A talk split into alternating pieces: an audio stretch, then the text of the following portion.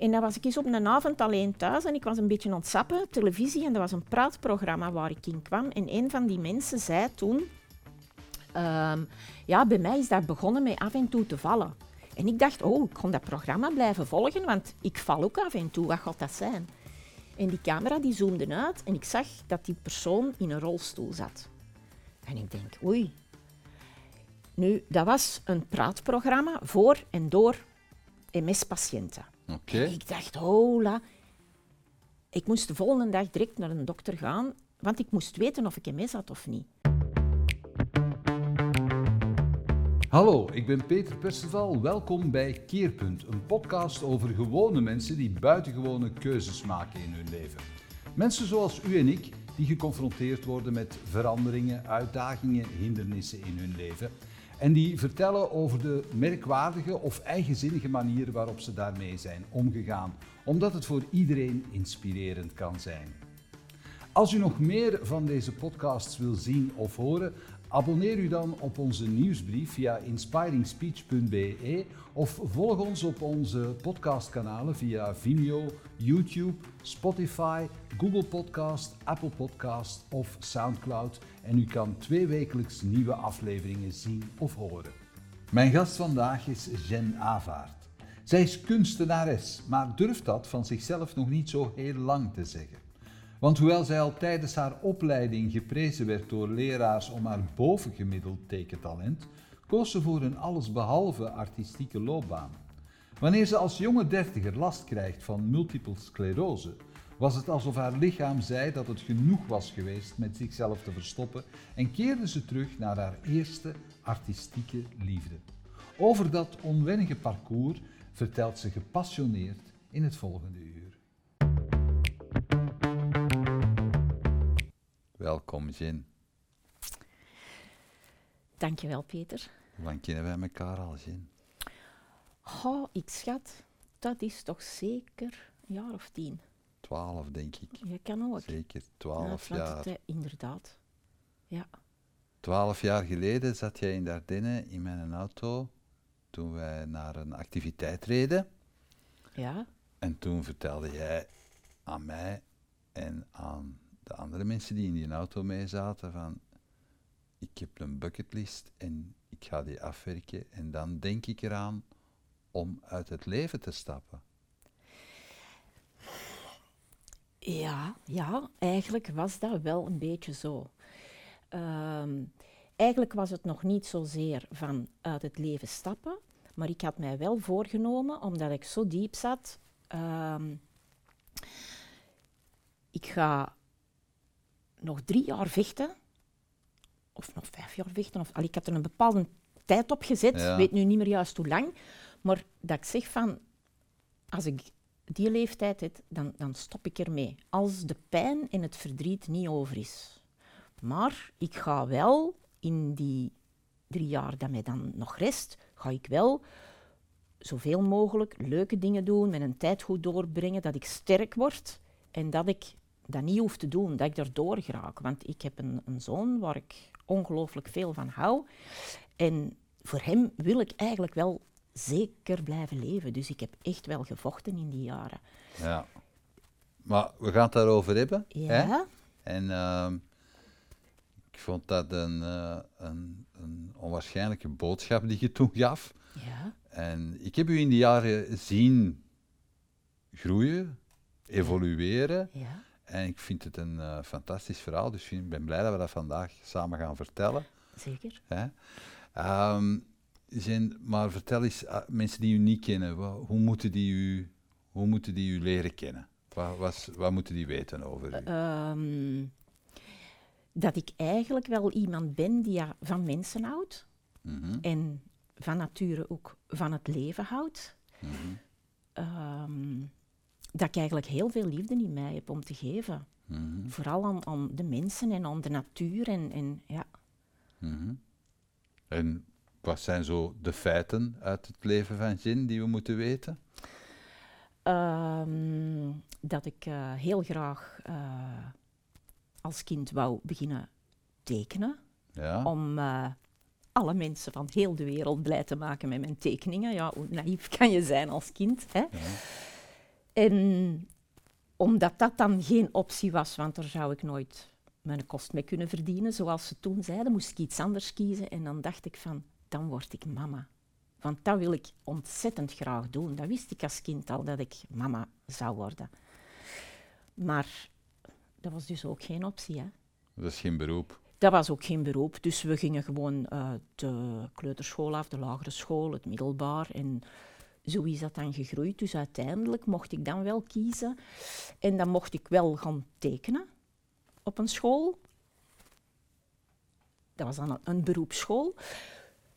Je hebt, ja, je hebt schilderen gevolgd in de, in de, de school heette hier in Antwerpen het CISA, het Stedelijk Instituut voor Sierkunsten. Ja. En jij volgde daar uh, de richting... Publiciteitstekenen eigenlijk. Dat, dat, Origineel, wil, dat wil zeggen, dus op etalagevensters en op uh, ja, dat was groot formaat tekeningen maken. Groot formaat, want toen dacht ik ook, toen ik jong was, waren de cinema billboards heel veel. Dus de, de, hoofden, ja, die waren uh, de foto's van uh, de acteurs. En de rest was geschilderd. En dat vond ik wel, decor schilderen, dat vond ik geweldig. Mm -hmm. En dan, ja, wij hadden heel veel vakken, zoals figuurtekenen, lettertekenen, uh, naar de natuur tekenen. Alles wat dat tekenvakken waren, hadden wij daar. Mm -hmm. Maar toen ik dan afstudeerde, dan uh, is de computer opgekomen. En er werd niks niet meer geschilderd. Er werden geen letters meer geschilderd op uh, camionetten. Reclame, publiciteit werd allemaal niet meer geschilderd. Dat werd allemaal geprint, gedrukt, geplakt.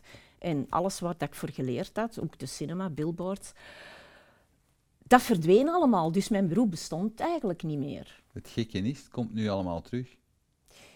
Ja, misschien wel.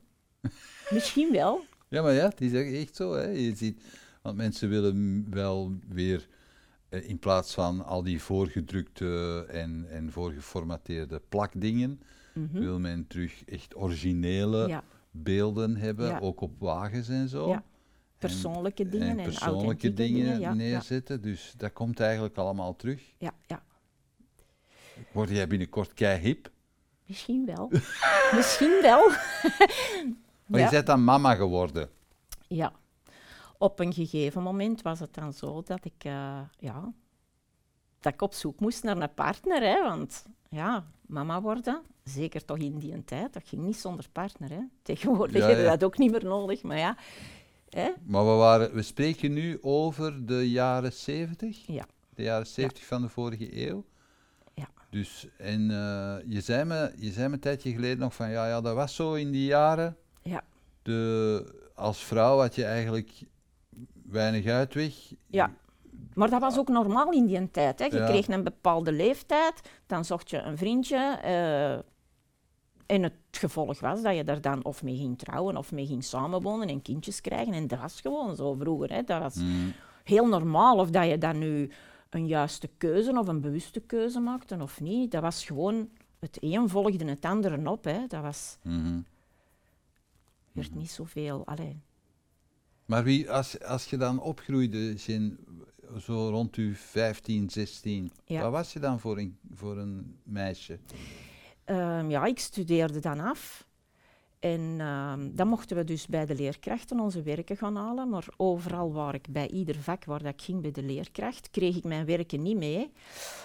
Omdat de leerkrachten dan vonden van, ja, wij vinden dit goed om te tonen volgend jaar om de volgende lichting als voorbeelden. Dus ik had zoiets van, ja,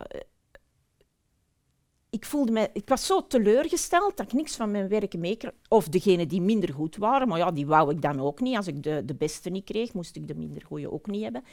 En ik was zo teleurgesteld dat ik eigenlijk gewoon gestopt ben met schilderen en met tekenen en zo. Maar je was goed. Ik heb dat eigenlijk nooit, nooit beseft en soms heb ik daar nu nog moeite mee. Maar dat is toch raar wat je nu vertelt. Want hè, ze hielden dat bij omdat je ontzettend goed was. Ja. En dan zei jij van ja, ik, dan hoefde het voor mij niet meer. Nee, ik, ik vond dat uh, ja, het leven onrechtvaardig was. Ik had dat al dikwijls ervaren, dat het leven niet rechtvaardig was. En ik dacht, dan doe ik het niet meer ook niet, want het, allez, misschien gaat het ook weer terug afgenomen worden. Of, Hoe hadden dat ervaren, dat leven onrechtvaardig was? oh, ik had dat al eigenlijk, ja... Mijn ouders waren al eh, gescheiden, eh, die waren uit, uit elkaar gegaan. Hmm. Ehm, ja, En je was bij je mama gebleven? ja, eerst een tijdje bij mijn papa, dan daarna naar mijn mama. Dus ik had ook zoiets van, ja, waar, waar hoorde eigenlijk thuis? Mhm. En dan, ja, bij mama was het dan ook niet helemaal eh 100%, want daar ben ik dan ook weggegaan. Er waren Mhm. ook problemen met die man waar dat ze bij, waren, dat wa bij was. Dus daar ben ik dan ook weggegaan. Hoe oud was je dan? Ik was toen, ik denk 17 of 18 jaar. Ik ging 18 worden, denk ik. Ja. En dan ben ik alleen gaan wonen. Dan heb ik goedkoop een eh, appartementje kunnen huren. En dan ben ik van toen af ben ik dan op eigen benen gaan staan. Hè. Hoe verdiende je dan de kost? Ik ben eh, van school afgekomen, want ik was afgestudeerd dan. En dan ben ik gaan eh, werken in een, in een supermarkt, aan een charcuterietoog eerst.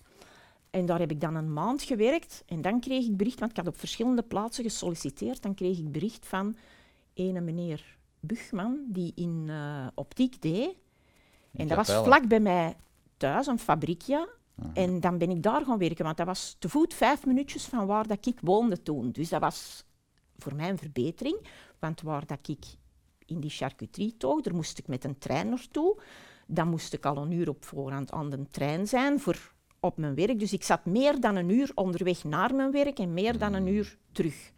Dus dat was twee uren dat ik minder beschikbaar was voor mijn baas eigenlijk. Die ik meer vrije tijd had, terwijl dat mijn loon ongeveer hetzelfde bleef. Dus eigenlijk ging ik zogezegd meer verdienen dan. Hè? Ja. Allee, zo bekeek ik dat toen toch. Dat was voor mij dan beter. En dan, maar dan ging, je, dan ging je in een optiekfabriekje werken. Ja, ja. Dan Wat had moest ik, je dan doen? eh, daar had ik eh, computerwerk. Ik had dan een scherm voor mij en de brillenglazen die moesten dan geslepen worden.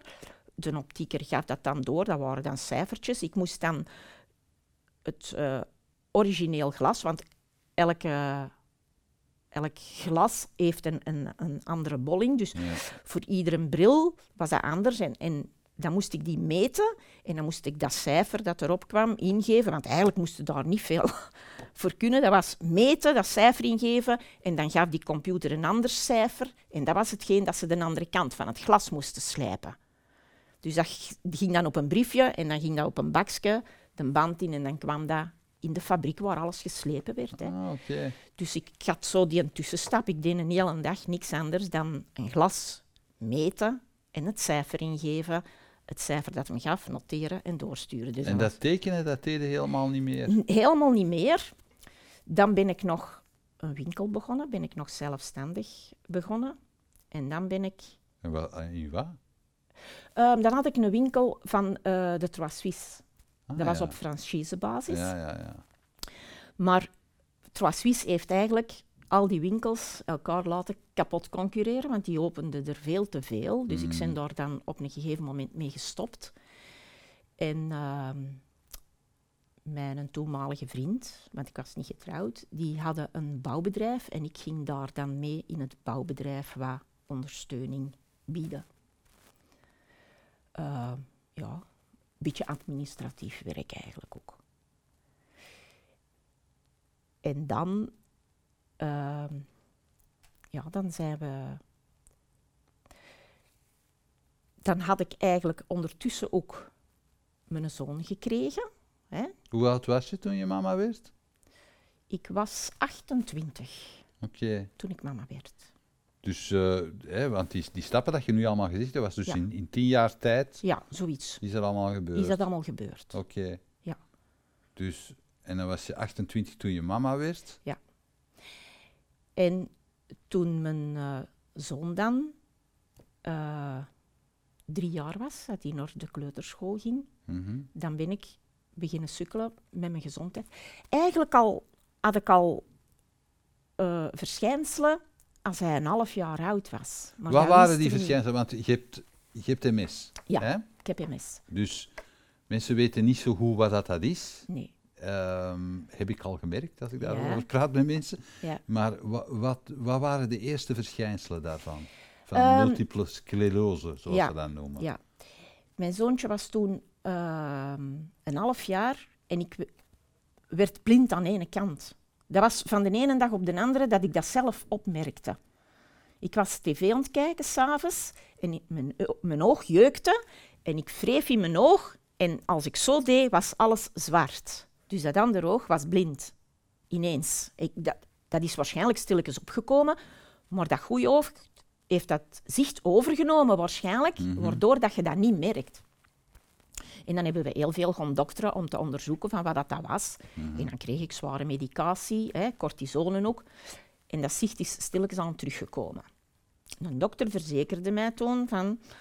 Wat We- zeiden ze toen dat dat was dan? Dat wisten ze niet. Dat wisten ze niet. Maar die dokter zei wel tegen mij, ja, je moet dat eigenlijk een beetje zien, gelijk iemand die bijvoorbeeld onder een auto loopt. Je hebt evenveel kans als iemand die nooit onder een auto is gelopen, voor dat nog eens te doen. Dus je, je gaat dat waarschijnlijk... Ik vond dat een beetje een rare aanpak. Ze dachten dat dat een ontsteking was. Een tijdelijke ontsteking of zo. hij zei, ze zei dat ik me eigenlijk daar geen zorgen voor moest maken. Oké. Maar dan toen dat hem, eh, mijn zoon dan naar de kleuterschool ging, dan ben ik eens een paar keer gevallen dat ik eh, zo opeens uit het niks geen gevoel meer had in mijn benen. En dan zakte ik neer, dus, en dan bleef ik even zitten en dan kwam dat gevoel terug. Zo gelijk slapende benen was dat precies. En ik dacht, allee, dat is nu toch wel iets raar. En mijn vriend had al eens gezegd van, ja, maar misschien heb je te snel opgestaan of misschien heb je... Hè. En dat zal wel niks erg zijn. Maar ergens voelde ik van, dat is niet normaal. Mhm. En dan was ik eens op een avond alleen thuis en ik was een beetje sappen, televisie, en er was een praatprogramma waar ik in kwam. En een van die mensen zei toen, ehm, ja, bij mij is dat begonnen met af en toe te vallen. En ik dacht, oh, ik kon dat programma blijven volgen, want ik val ook af en toe, wat gaat dat zijn? En die camera die zoomde uit en ik zag dat die persoon in een rolstoel zat. En ik denk, oei. Nu, dat was een praatprogramma voor en door MS-patiënten. Oké. Ik dacht, hola. Ik moest de volgende dag direct naar een dokter gaan, want ik moest weten of ik MS had of niet. Mhm. En de naastdokter die zei toen tegen mij van ja, maar MS, dat heb je niet zomaar. Dat, hè, waarom eh, denk je dat je dat hebt? En ik zei dat dan van dat, Van dat eh, programma. van dat programma. En, Maar had eh, je tegen hem al gezegd dat je regelmatig viel? Ja, dat heb ik dan gezegd. Hè. Ik zeg, want ik val zo met tussenpozen, dan is dat vallen en dat is een paar minuutjes en dan komt dat gevoel terug en dan heb ik dat een paar weken niet en soms zit er een paar weken tussen, soms zit er een maand tussen, soms heb ik dat twee keren op een week. Maar dat was heel onregelmatig. Maar het kwam ook steeds weer dat ik terug gewoon kon stappen, dat er niks aan de hand was. Ja. En hij zegt, ja, zegt hem. Hij zegt, en heb jij goed gevoel in je handen en zo? Ik zeg, ja, mijn handen is niks mis mee. En hoorde jij alles goed? Ja, ik hoor alles goed. En zie jij alles goed? Ja, ik zie alles goed. Nooit geen problemen gehad, nee. En toen viel mij een frank. Ik zeg, ja, ik zeg, toen ik een half jaar was, hè, zoveel jaar geleden, dan ben ik eens blind geweest aan de ene kant. Hij zegt, we gaan nu eens een keer testen. Dan ben ik in het ziekenhuis ge- gegaan. Voor drie dagen hebben ze alle mogelijke tests met mij gedaan. Ook ruggenpunctie, hersenscans. Allee, een hele... En daar kwam dan uit dat ik dus wel degelijk MS had. Hè. En toen was je, hoe oud? 28, 29? Ik zal dan 31 geweest zijn of zoiets. Hè. Het was in eh, 1991.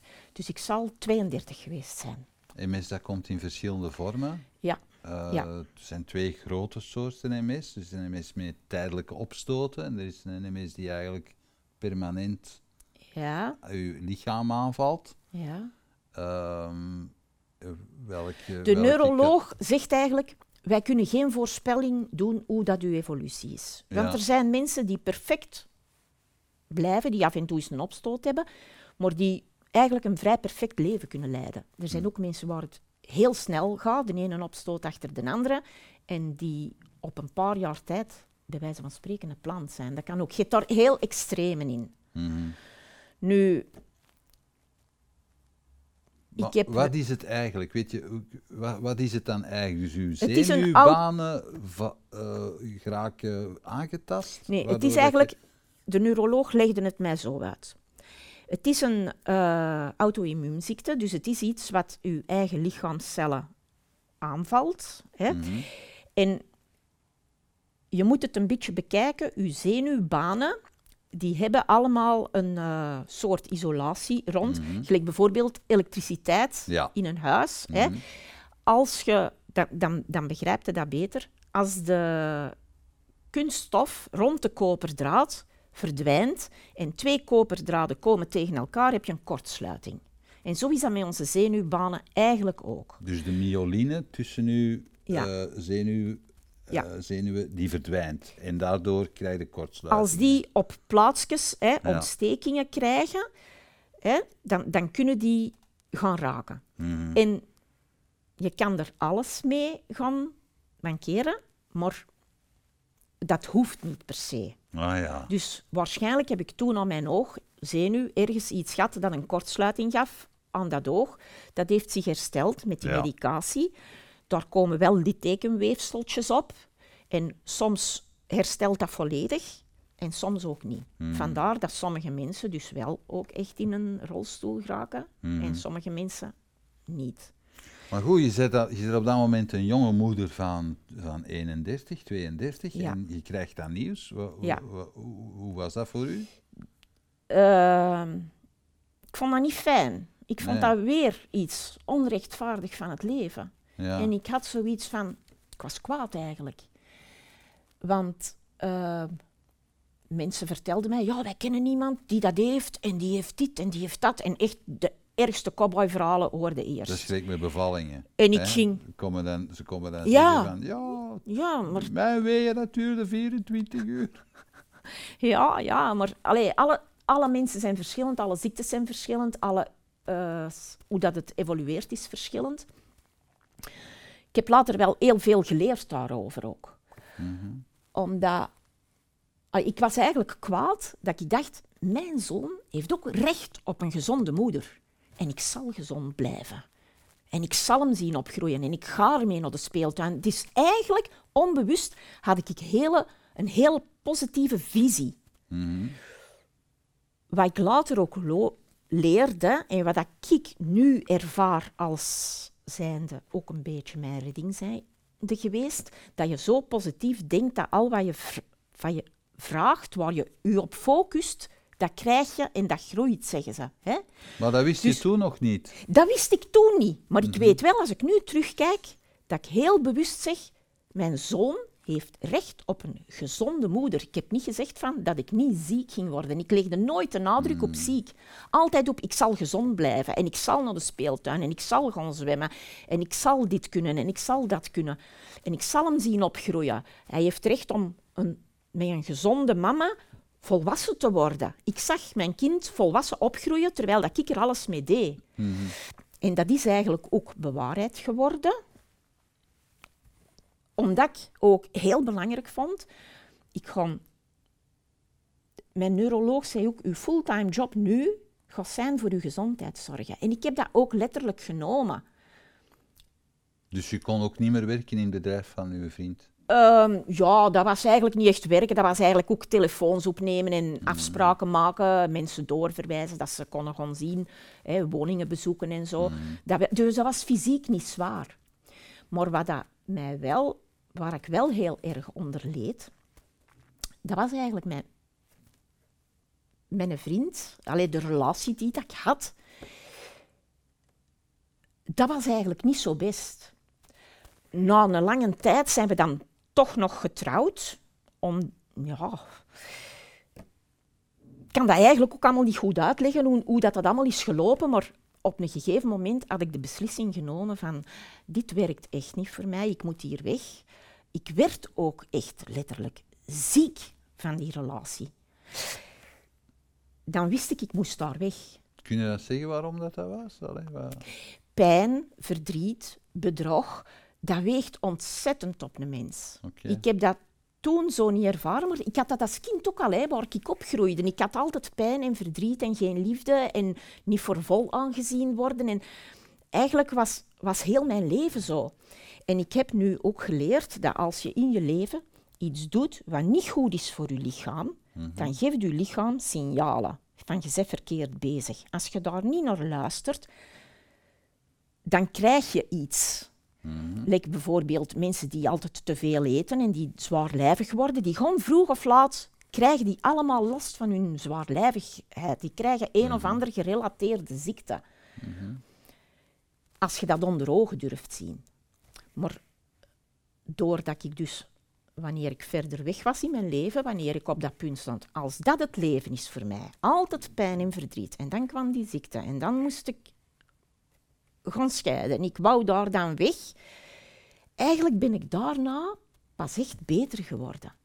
Daarna ben ik tot rust gekomen. Heb ik, Maar wacht, wa- wanneer zijn dan getrouwd? Want ik kan niet goed volgen. Je zei, je zei nog ik ben getrouwd wanneer eh, mijn zoon... Wacht, ik ben in... ehm 97. In 97 ben ik getrouwd. Mhm. Er zat elke keer tien jaar tussen. In 77 heb ik mijn eh, vriend leren kennen. In 87 is mijn zoon geboren. In 97 zijn we getrouwd. En ik dacht dat ik in 2007 ging scheiden, maar zo lang heb ik het niet volgehouden. ik heb de beslissing genomen in eh, 2004 ben ik dan gescheiden. Jij hebt zelf beslist van het is ja, goed Ik geweest. ben, ja. Het, het, allee, het, het ging echt niet meer. Het ging echt niet meer. Ik voel ook dat ik daarna... Heb ik ook mijn rust genomen. Ik, ik heb werk gaan zoeken toen terug, want ik moest werk hebben, want anders kon ik niet gaan scheiden en een appartement gaan huren en zo. Dus ik heb een jaar gewerkt en dat heeft mij... Na dat jaar ben ik echt gecrashed. Dan kon ik niet meer gaan werken. Dan ben ik op Want daarvoor had je geen... Dus je, je had wel MS, maar je functioneerde nog. Ik functioneerde nog en ik, en ik werkte dan deels ook eh, mee in, in, in de bouw, alleen in het bedrijf van, van mijn schoonvader toen, waar dan mijn, eh, mijn vriend, mijn man dan ook in werkte. Hè. Maar ik deed zo meer wat adminis- administratief en ook het kantoor een beetje proper houden en zo, als er klanten kwamen en zo. Maar dat was allemaal niet officieel. Dus ik ging weg en ik had eigenlijk niks. Ik had niks voor op terug te vallen. Ik, kon ook niet eh, gaan, gaan stempelen. Dus ik moest eerst werk zoeken, wat dat veel te zwaar was voor mij, een fulltime job. Mijn zoon ging nog naar school. Ik moest voor alle kosten opdraaien, want mijn, mijn man, allee, toen mijn- mijn ex, hè, die zei altijd maar, ga maar bij je moeder vragen, die heeft centen. Maar ja, wij hadden hard gewerkt ervoor, wij hadden een huis, ik heb er een deel van gekregen. Hij besliste van in dat huis te blijven wonen, dus... ehm, ja, financieel was dat wel een zware dobber voor mij, maar dat lukte. Dat lukte. Totdat ik zo ziek werd dat ik niet meer op mijn benen kon staan, want ik ging Wat op voor de- werk deed je toen? ik, ik ben gaan werken in de, in de kolruit. En dat was eh rekken vullen, hoofdzakelijk. Heel, allee, heel gevarieerd werk. Maar als je een palet met water of een palet met bakken bier moet aflaaien, nou, dat, is, dat is zwaar. Dat is zwaar werk, ook voor een gezonde mens. Dus ja, En wisten ze daar dat je MS had? Nee, nee, want ik had dat verzwegen. Want als je dat vertelt tegen iemand waar dat je gaat eh, solliciteren en waar ze weten dat er zwaar werk is en je zegt dat je ziek bent, dan word je niet aangenomen. Oké. En ik wou weg, dus ik moest iets doen. Dan ben ik ehm, ziek geschreven door een dokter. Ik ben toen opgenomen geweest in het ziekenhuis, omdat ik gewoon... Ik kon niet meer. Ik kon niet meer. Ik kwam thuis van mijn werk, ik kroop in mijn bed, ik ging slapen en de wekker liep af en ik moest terug gaan werken. Want ik, mijn vrije tijd die ik had, die sliep ik en dat was om te recupereren, om voor te kunnen. Dus ja, de dokter heeft me dan geholpen dat ik, allee ja, dat ik in de mutualiteit kon gaan. Dus dan kreeg Ja. ik daar een uitkering van. Ondertussen werd ik ook ontslagen daar, wegens reorganisatie. Dan, oh, amai, dat is diep in de tijd, ik moet echt gaan nadenken. Ehm, na een jaar werd ik opgeroepen bij een dokter van de mutualiteit om te zien of ik nog wel ziek was. Maar die dokter besloot dan toen dat ik goed genoeg was en dat ik terug kon gaan werken. Dus die haalde Maar mij... heb jij daar toen, heb je daar toen gezegd dat je mis had? Ja, ja, dat wisten ze. Dat Ah, wisten Oké, ze. dat wisten ze ondertussen. Dat wisten ze. Dus maar na een jaar zegt die een dokter... ehm, ja, weet je, ik was toen... Dat was rond mijn verjaardag. Dat was op het einde van het jaar. En ik was net van een appartement op de tweede verdieping verhuisd naar een appartement beneden. En ik was jarig en ik voelde mijn eigen eigenlijk goed. Want ik dacht, oh, met mijn MS en met mijn benen, als ik gelijkvloers heb, dat is voor mij allemaal veel beter voor de toekomst. En ik was jarig en ik had toen ook een breuk van iemand hè, wa- waar ik dan mee, mee bevriend was. Dat was ook allemaal niet zo goed. Ehm, en ik was eigenlijk blij dat ik van die man dan vanaf was en dat ik beneden kon gaan wonen. Ik had een klein tuintje en alles, dus ik voelde mij top. Ik dacht, eindelijk begint er nu voor mij een nieuw leven en ik kan wat gaan rusten en zo. Dus ik kwam bij die dokter en ik, hoe naïef dat ik ook was, ik zeg dan van, ja, ik voel mijn eigen goed. Ik ben net verhuisd naar beneden en zo. En dan heb ik daar... En die zag ook dat ik een beetje straalde met al het geluk dat mij op die korte moment even te beurt viel. En je zei, oh ja, zet hem, je ziet er goed uit, hè. je kunt gaan werken. Hè. En van de ene moment op de andere zat ik zonder inkomen, terwijl ik eigenlijk nog net even ziek was als ervoor. Maar de omstandigheden waar ik in leefde waren net iets verbeterd. Dus binnen de paar weken was dat terug geëscaleerd en was ik, was, was ik terug ziek door dat ook allemaal geestelijk en werd ik opgenomen in het ziekenhuis. Nu, moet je goed weten, als je in het ziekenhuis ligt, dan zit je echt wel ziek, want dan kun je niet gaan werken ook niet. Hè? Ja. Hè, dan, zit je, dan heb je eigenlijk recht op een uitkering van de mutualiteit. Hè? Die had ik dus niet, omdat ik niet binnen de maand nadat ik ehm, terug kon gaan werken volgens die een dokter, als ik niet binnen de maand hervallen was, had ik geen recht op een uitkering niet meer. En dan heb ik, hij zegt, ja, zegt hem, jij kunt gewoon procederen als jij dat wilt. Dus ik heb een proces aangespannen tegen de mutualiteit. Maar dat heeft jaren geduurd. Hoe lang duurt dat dan? Dat is zeker vier, vijf jaar geduurd. En dan moet ik gaan dokteren. Bij de ene een dokter, bij de andere een dokter op controle, bij een psychiater op den duur ook. Echt bij alle mogelijke specialisten, ze keren nog binnenste buiten. Uiteindelijk was er een psychiater die mij dan werkonbekwaam heeft gestu- gestuurd, omdat ik dan ook die neiging had van ik wil uit het leven, want dit is voor mij geen leven niet meer. Ik had geen inkomen niet meer. Dus vijf jaar zonder inkomen, dat is vijf jaar dat je maandelijks je maandloon van je spaarboekje haalt. Hè. Ja. Dus ik had een heel mooi huis, maar dat was ik gewoon aan het opeten. Omdat die een dokter tegen mij zegt, je kunt wel gaan werken. Hè. Dus ik was mijn huis aan het opeten. Geluk dat ik dat huis heb gehad, dat ik ervoor hard gewerkt had. Want anders had ik gewoon geen inkomen gehad. Hè. En geluk dat je ook een beetje mondig zei daarin, dat je dan ook inderdaad kunt beginnen procederen. Want Dat was heel moeilijk. Dat was een hele moeilijke, want ik zou dat nu ik zou dat niet meer aan kunnen. Moest ik dan een tweede keer meemaken, dat zou ik... Ik zou niet meer willen vechten dan, denk ik. Ik, zou nu, ik, heb, ik heb ook een tijd zoiets gehad van, ik heb dat spaargeld nog van dat huis. Hè. Ik zei van, ik ga zoveel jaar vechten en ik hoop dat ik er doorkom hè, voor mijn kind. Maar dat heeft me heel veel geld gekost. Want ik heb veel gaan reizen. Ik heb heel veel seminars gevolgd die ontzettend duur waren. Ik heb toen naar Amerika geweest. Ik heb naar Costa Rica geweest.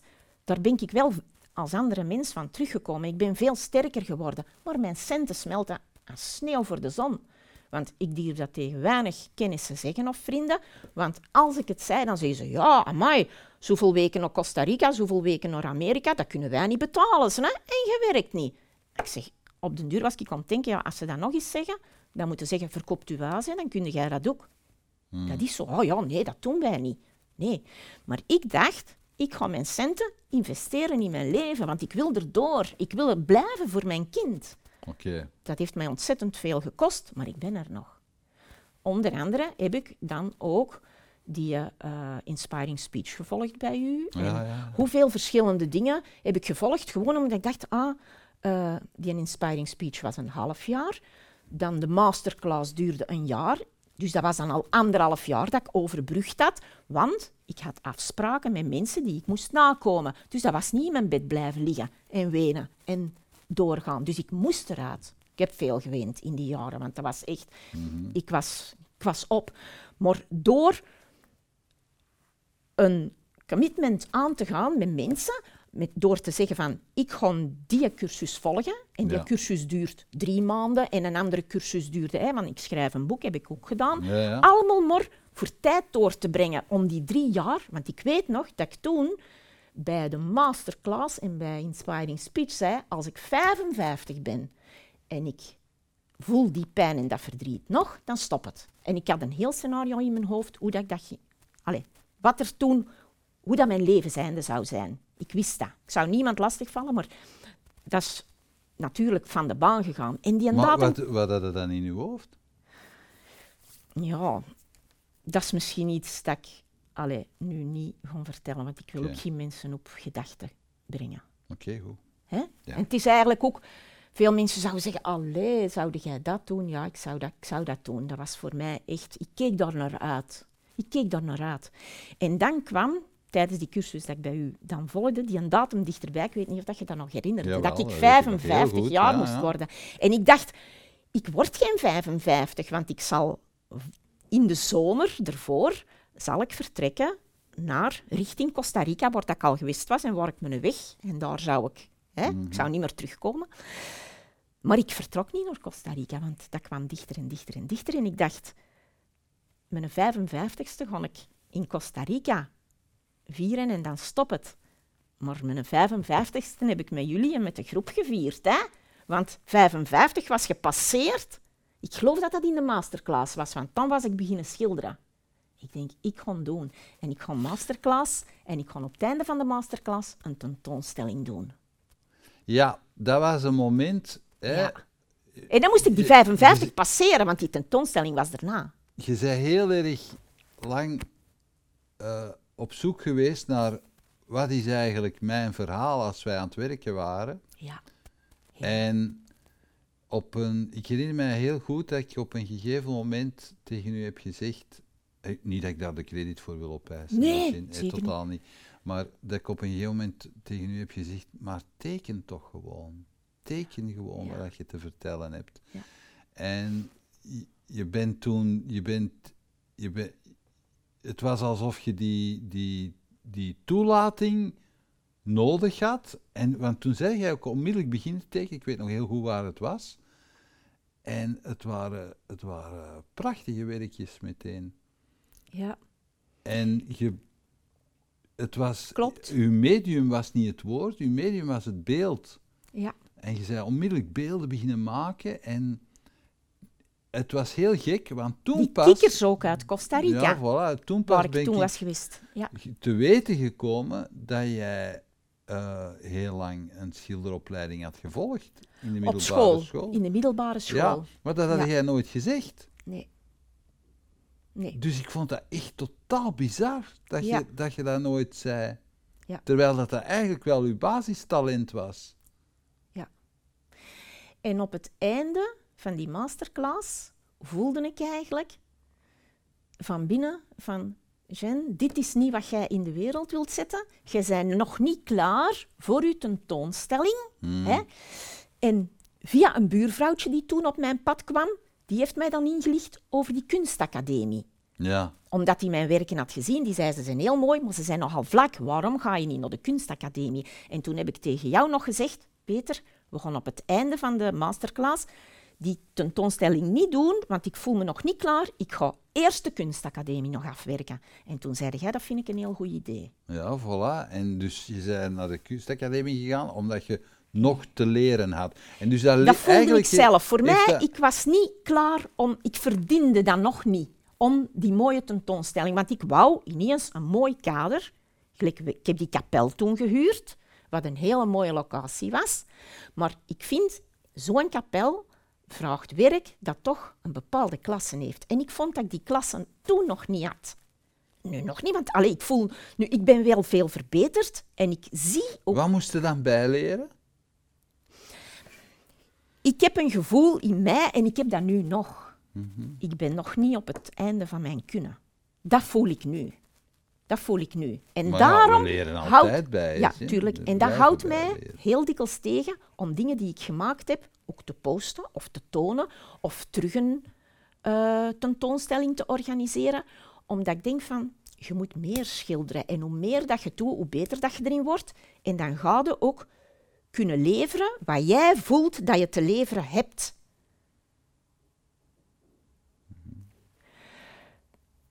Dus ik heb het gevoel dat ik tot de laatste dag in mijn leven ga bijleren, wat dat bij iedereen is, maar niet iedereen voelt dat. En ik, soms denk ik van dat ik zo een heel, heel, heel oud moedertje ga worden, dat aan zijn schildersezel zit, dat ik niet meer kan staan, maar dat ik zo met mijn penseel en dat ik zo in slaap val. zo, dat denk ik, hè. Ik weet Ja. het niet. Schilderen, Omdat je schilderen, dat ga ik kunnen tot... Dat is geen, geen kracht dingen, hè. Mhm. Dat denk ik soms. voelde dat uw lichaam nog altijd achteruit gaat, dat je dingen verliest? Of? Nee, omdat ik geleerd heb in die jaren, en dat kan nu tegen mij gaan werken, maar ik voel, ik heb geleerd in die zwarte sneeuw, waar dat ik alleen zat en mij van de buitenwereld ook afsloot en van heel veel mensen, dat ik er alleen door moest. En ik heb een weg gevonden en geluisterd naar mijn lichaam van heel veel dingen. En ik weet nu ook dat bijvoorbeeld eh, gezondheid heeft met heel veel factoren te maken. Hè? Met wat je doet, met je lichaamsbeweging, met wat je eet, met je rust. Met, dat is een to- totaalpakket. Het is niet omdat je niet rookt dat je gezond bent. Hè? Je moet alles... ehm, alles moet een beetje in evenwicht zijn. Ik heb veel geslapen, ik heb veel gerust. Blijkbaar had mijn lichaam dat nodig. Ik heb ook heel veel geweend. Blijkbaar had mijn lichaam dat ook nodig, want ik werd s'nachts wakker dat ik mijn kussen moest gaan verschonen, want dat ik gewoon op een nat kussen lag. In mijn slaap weende ik door. Wat voor verdriet was dat allemaal? Eh, de pijn en, en het verdriet en de onrechtvaardigheid van het leven, dat, dat ik al had ervaren. Hè? Maar het leven kan u onrecht aandoen, maar je kunt dat toelaten of je kunt er tegenin gaan. En nu ga ik er tegenin. Als ik nu voel, er komt iets op mijn pad en ik voel dat dat niet oké is voor mij, als dat toxisch is, om dat woord te gebruiken, dan, dan stop ik ermee. Ik laat ook alleen Kun je een mensen... voorbeeld van geven? ehm, Van, van zoiets? bijvoorbeeld eh, over mensen bijvoorbeeld. Hè. Mensen Ja. kunnen liefdevol zijn, mensen kunnen dragend zijn. Ik heb dat allemaal ervaren in, in die donkere perioden. Hè. Zijn er mensen geweest die mij gedragen hebben. Er zijn dingen die ik nooit zal vergeten. Ehm, wat mij ongelooflijk goed heeft gedaan. Ik kan u een voorbeeldje geven. We waren toen in Oostenrijk, op die ja, berg. hè. juist, ja. En toen heeft Anne met het groepje van eh, kandidaten die daar waren, die dat dan volgden, van de, dat hoorde bij de masterclass, die heeft op een gegeven moment gezegd, Jen, we gaan Jen allemaal oppakken en we gaan Jen wiegen. En die hebben mij allemaal opgepakt. Ik lag daar dus en die wiegden. En de tranen begonnen uit mijn ogen te komen. want Dat was zo'n goed gevoel. Dat was precies of ik was terug een foetus in de baarmoeder. Dat ik zo me veilig voelde. En al, heel die groep, al die mensen, al die armen, al die liefde dat ik voelde, dat was ongelooflijk. Ik zal dat nooit in mijn leven vergeten. En daar ben ik haar tot de dag van vandaag dankbaar voor. Dat is zo'n schoon. Dat moeten ze er echt in houden voor de mensen die dat nodig hebben. Ik had Ja, dat ja. nodig. Ik heb dat zo'n tekort gehad.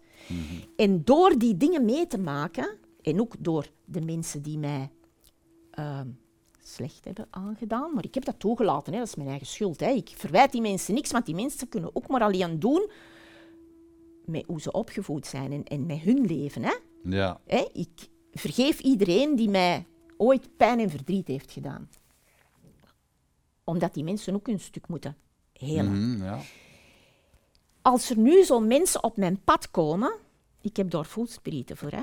als die dichtbij komen en die praten, die zeggen een paar zinnen tegen mij, hè, dat is zo direct, krijg ik een gevoel van binnen, van let op, hier is er weer zo weinig.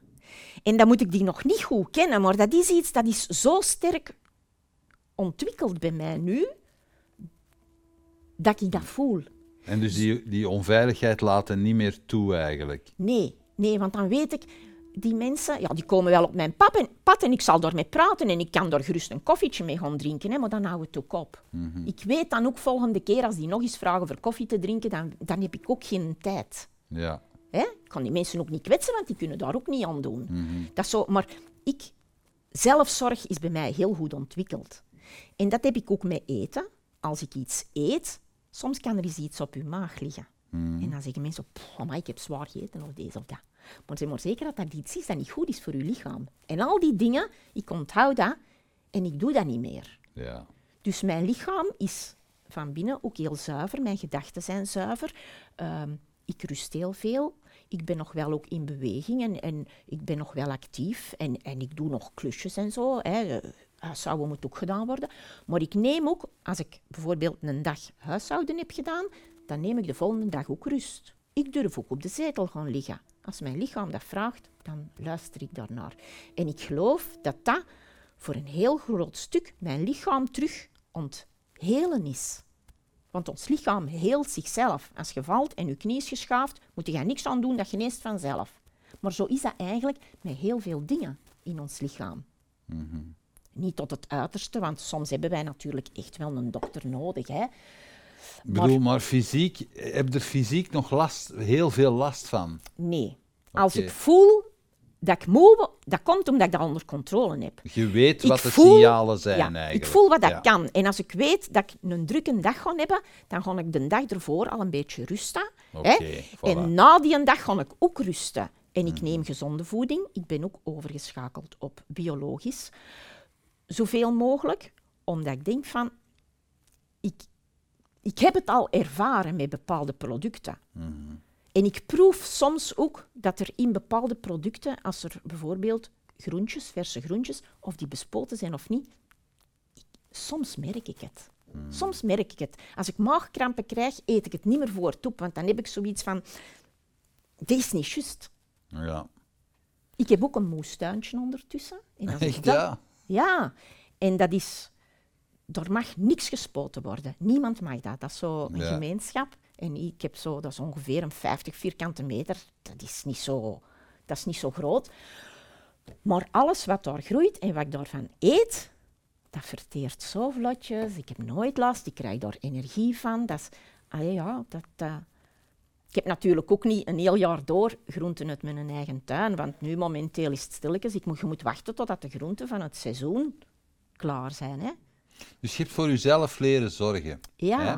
Dat is een mooi, dat is een Ja. mooi punt Ja. eh, om te bereiken na, na zoveel jaren van zelfvernietiging, zal ik maar Ja, zeggen. ja, Maar ehm, het schilderen daarin is een heel, belangrijk, een heel belangrijk element voor u geworden. Je vertelt uw, uw verhalen via het schilderen. Wat wilde eigenlijk, wat wilde eigenlijk aan de wereld meegeven? Ik heb een aantal van uw werkje.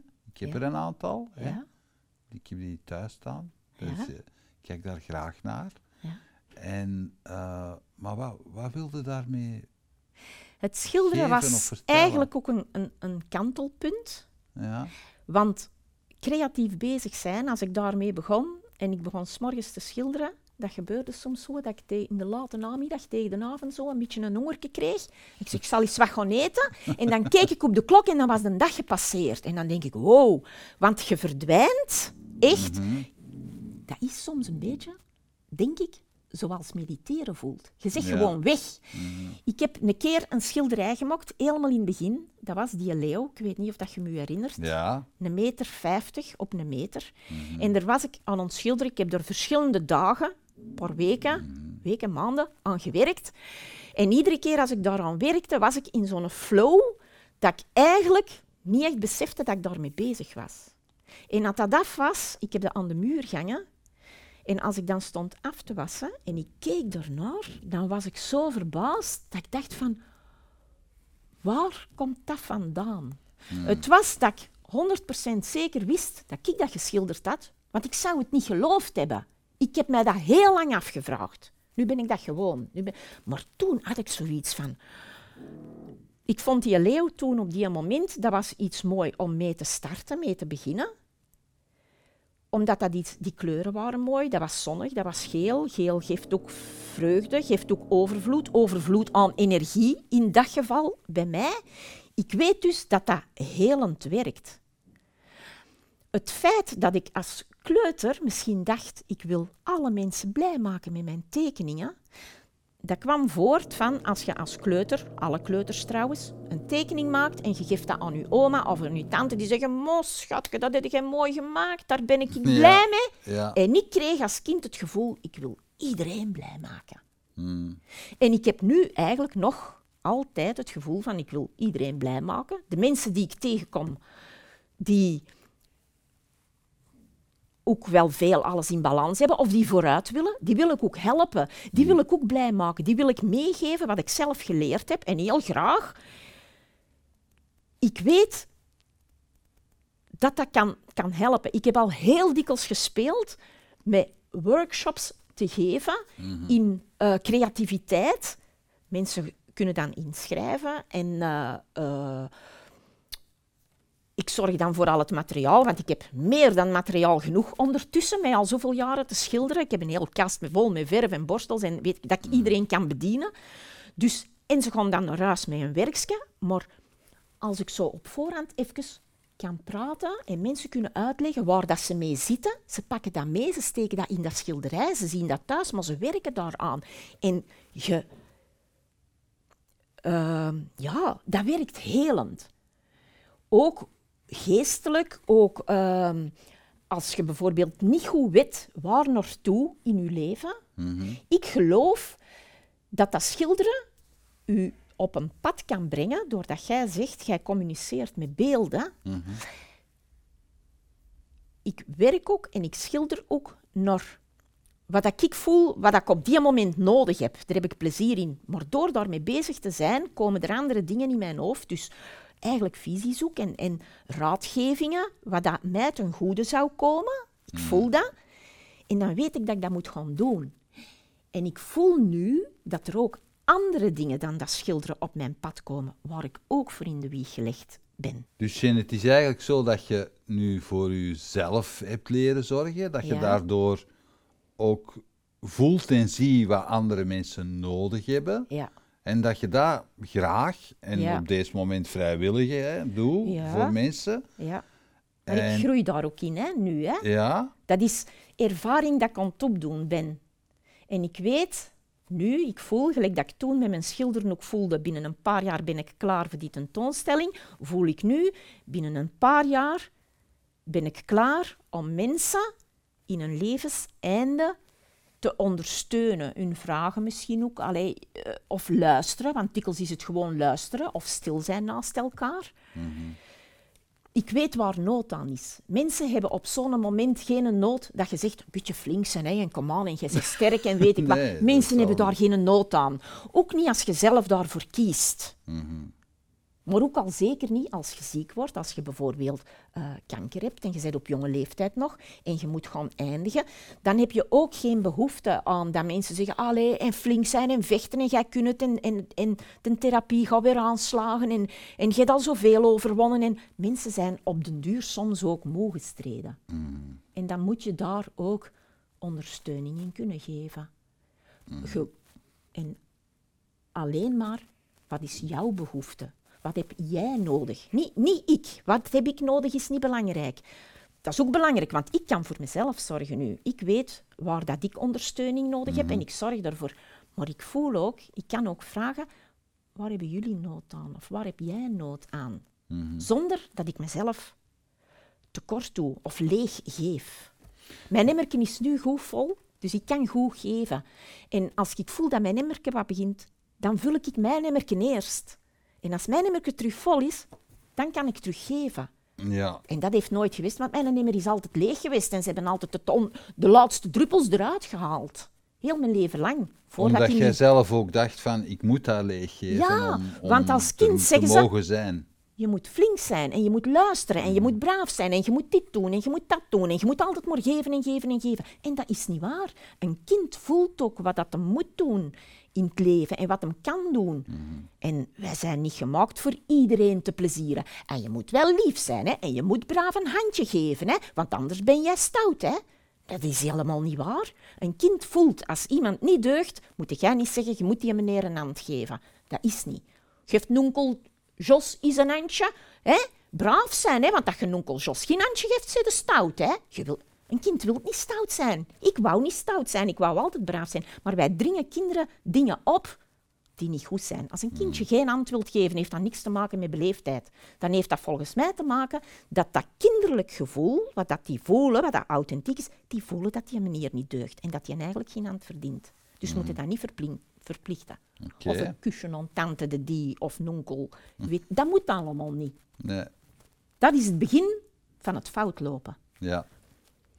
Jane, als jij Dus nu je eigen als, als jong meisje zou tegenkomen dat daar zo op de school zit, graag tekent en, en, en eh, eh, bezig is met, met beelden, wat zou jij nu wat zou jij tegen jezelf zeggen?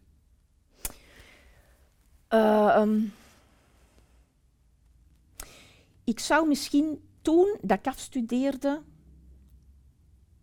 tegen mezelf hebben moeten zeggen, Jen, het feit dat ze jouw werken niet bijhouden, alleen dat ze jouw werken bijhouden en dat jij die niet krijgt, is een teken dat ze echt wel goed zijn. Dus vertrouw erop dat je alleen maar beter wordt. En dat dit later de minste werken zullen zijn. Want zo gaat het eigenlijk in het eerste leerjaar ook. Hè? In het eerste Maar heb je dan, weet je wat ik mij nu de hele tijd zit Ja. af te vragen? Heb je dan moeten leren om waardering te ontvangen? Ja. Ja, zeker. En ook vooral van mezelf. Hmm. Want ik heb al heel dikwijls gedacht, het is niet goed genoeg. En daarom was ik eigenlijk, denk ik, wel goed als ik naar school ging. Omdat ik altijd, het is nog niet goed genoeg, ik kon er nog wat aan doen. Het is niet goed genoeg, ik kon er nog wat aan doen. En ik had leerkrachten die een goed werk van mij soms kapot scheurden en zeg doe maar opnieuw, omdat die wisten, maar ik vind dat een foute methode, die wisten, er zit meer in. Dit heeft ze rap rap gedaan voor er vanaf te zijn en speeltijd te kunnen hebben, of te kunnen gaan spelen thuis, of minder huiswerk. Die zagen wel aan mij, wanneer ik eens een werk gaf, dat gauw had gedaan, maar dat ook goed was. En dan moest ik het opnieuw doen. Omdat er dan meer en beter uitkwam. Maar daar heb ik ook veel verdriet van gehad. Dat vond ik ook erg, want ik werd eigenlijk gestraft. Omdat ik... Omdat je ik, wordt. ja. Wat ik ook wel begrijp van sommige leerkrachten is, die wouden er alles uithalen wat erin zat. Maar het is jammer inderdaad dat ik ermee gestopt ben. Want als ik toen had blijven schilderen, maar ja, dat is praten achteraf, hè. Ja, Maar ik heb nog een heel leven voor mij nu. ik ben blij dat je het zo ziet. Ja. Bedankt Ja. voor uw verhaal. Graag gedaan. En, Bedankt voor de eh, uitnodiging. Ja, die tentoonstelling die moeten we dus nog altijd eens doen, hè? We- de tentoonstelling van de masterclass dan. Ja, ja, ja. Oké. Ja, Dus dan zien we elkaar daar weer. oké. Dus, we gaan terug erin vliegen. Ja. Met de borstels en de penselen. En misschien moet ik toch eens een klein groepje aantrekken van mensen die eens in een knus, klein gezelschap, helend willen komen creatief bezig zijn. Ik zie er naar uit. Bedankt. Dank u. Bedankt dat je keek naar deze aflevering van Keerpunt. Wil je op de hoogte blijven van nieuwe afleveringen en nieuwe interessante gasten? Abonneer je dan op onze nieuwsbrief via www.inspiringspeech.be. Iedere twee weken brengen wij een nieuwe aflevering online op inspiringspeech.be, YouTube, Vimeo en Soundcloud. Tot ziens.